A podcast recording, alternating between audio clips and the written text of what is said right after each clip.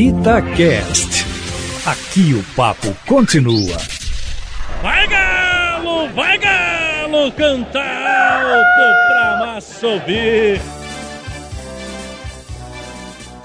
Alô, alô, galera! Estamos chegando com mais um podcast Vai Galo, Vai Galo, canta alto pra massa ouvir. E sempre falando da Arena MRV, o novo estádio do Galão da Massa, o sonho da construção da casa própria. E essa semana especial, porque a Arena MRV completando 200 dias de obras.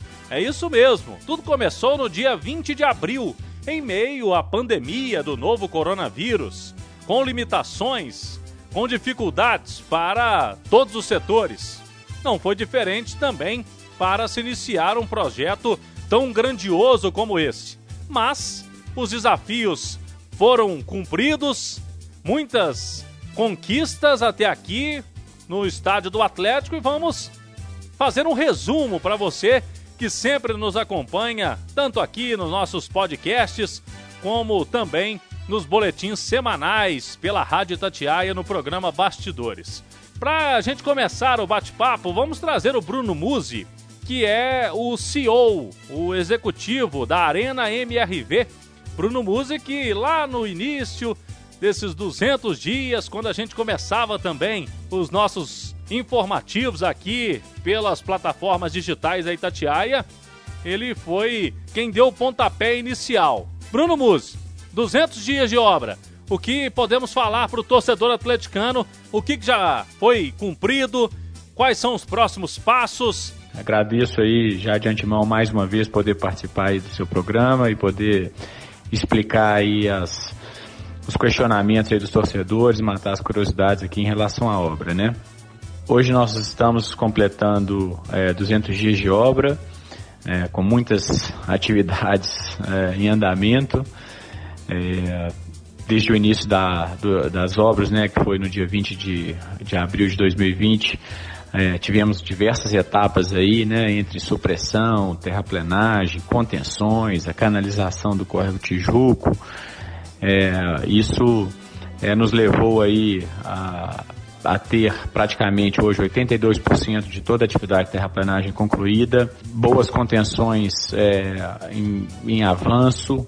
Até o final do ano a gente espera completar grande parte dessas contenções e já iniciamos também a etapa de fundações, né, que foi autorizada após o alvará concedido no dia 4 de setembro de 2020. Então nós já estamos fazendo as fundações da obra, né, com cravação de estaca, execução de estacas raiz, execução de estacas é, é, escavadas. Espero é, que já no início é, do ano, janeiro, fevereiro, a gente já comece é, a poder subir é, alguma parte da superestrutura da obra, né? Já começar a montar alguns pilares para poder dar a conformação aí da arena mesmo, né? Com a sua estrutura mista, né? Metálica e concreto armado. Falando em desafios para frente, é, eu acho que é, essa obra ela tem desafios desde o seu início, né? Lá do licenciamento, depois, é, na hora que a gente começou as obras, né, tivemos muitas dificuldades aí na substituição do solo mole, do, do solo mole, do Talveg.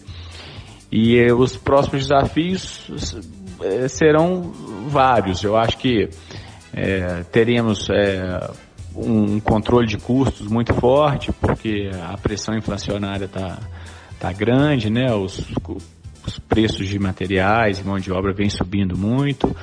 É, nós temos também é, as obras de contrapartida, né, o sistema viário que precisa ser feito, ser entregue é, no entorno da arena, precisa, precisamos contratar, construir e entregar isso tudo até a data de cronograma da obra, que é outubro de 22. Então tem muito desafio pela frente ainda, mas a gente vem é, sendo é, sempre positivo né, de ir vencendo cada um deles. Do Bruno Musi, que é o CEO da Arena MRV, vamos para o gerente de engenharia, que também está conosco aqui nesse podcast. Pela primeira vez participa conosco aqui na Itatiaia, é o Carlos Antônio Pinheiro.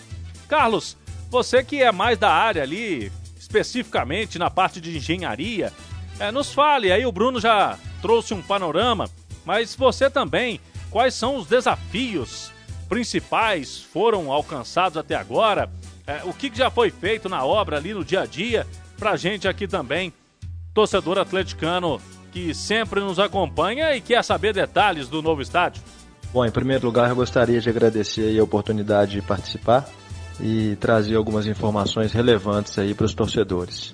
É, no dia 20 de abril, nós iniciamos as obras com o serviço de, de supressão arbórea, que nada mais é do que a retirada da, da cobertura vegetal do terreno. Na sequência, a gente iniciou aí pelo trabalho de, de canalização, movimento de terra, Ainda na, na sequência, um pouco, um pouco mais para frente, nós iniciamos o trabalho de contenções, né, os populares aí no jargão popular, os muros de arrimo.